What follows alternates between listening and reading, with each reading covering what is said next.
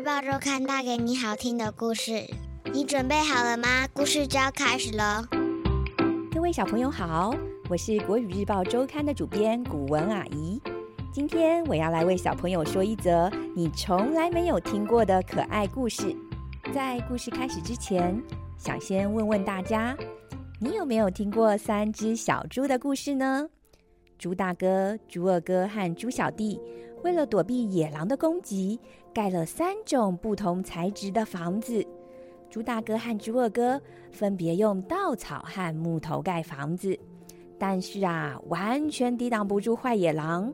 反而是勤劳的猪小弟靠着砖头盖的房子，拯救了两个哥哥。今天的故事主角一样是可爱的小猪，他们是这三只小猪的后代。让我们来听听他们的故事。故事的名称是《小猪阿扑盖房子》，作者是儿童文学作家三月兔。那么，现在故事就开始喽。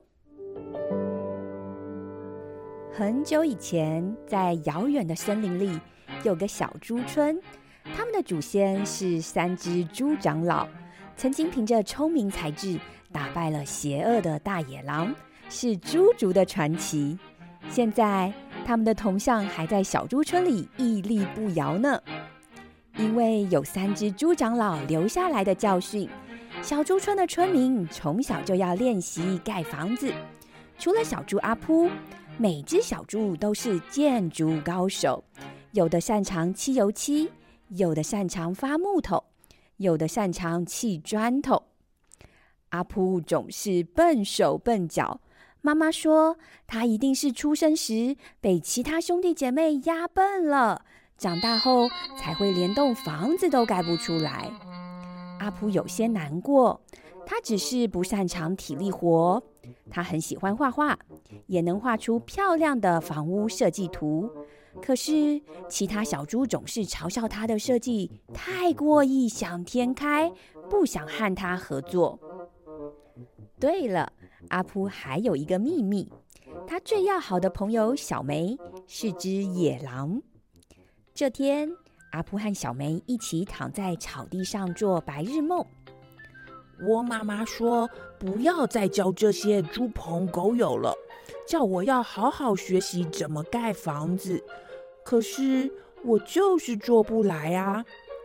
什么猪朋狗友啊？我明明是野狼啊！小梅有些不开心。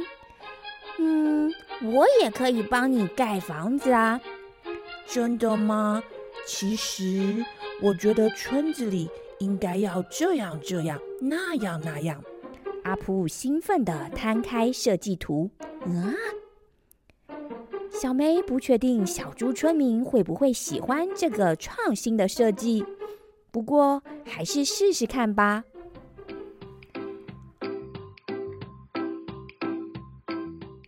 在干嘛？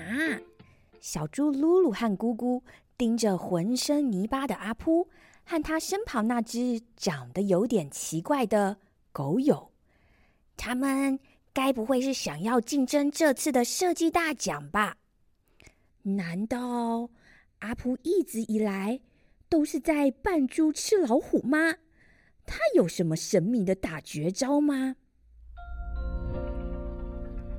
阿扑和小梅在村子中央挖了一个大坑洞，四周围上栅栏。奇怪的模样吸引了好多小猪围观。直到某一天，坑洞里传来了扑噜扑噜的声音，一股泥浆喷泉喷了出来。挖到了，成功了！阿扑开心的在泥浆池里再浮再沉，真是不敢相信，太脏了。小猪村民已经住习惯了人类的房屋，根本没有泡过泥浆浴，纷纷皱起鼻子尖叫。看热闹的小猪噜噜和咕咕，一不小心脚下一滑，跌进了池里。怎么样，很舒服吧？阿扑开心地说：“小猪果然还是要泡泥浆浴的，勉勉强强啦。”水硬的噜噜和姑姑发出了舒服的哼声，他们这才发现，比起住在人类发明的房子里，在泥浆池里打滚更舒服。其他小猪村民也半信半疑的一只只跳进池里。不久后，设计大奖揭晓，阿扑和小梅的泥浆池得到第一名。阿扑开始到不同的动物村庄出差，帮忙设计符合动物习性的建筑，成了知名的建筑师。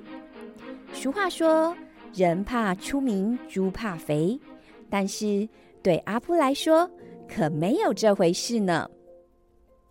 亲爱的小朋友，你喜欢这个故事吗？动动脑，想一想下面的问题。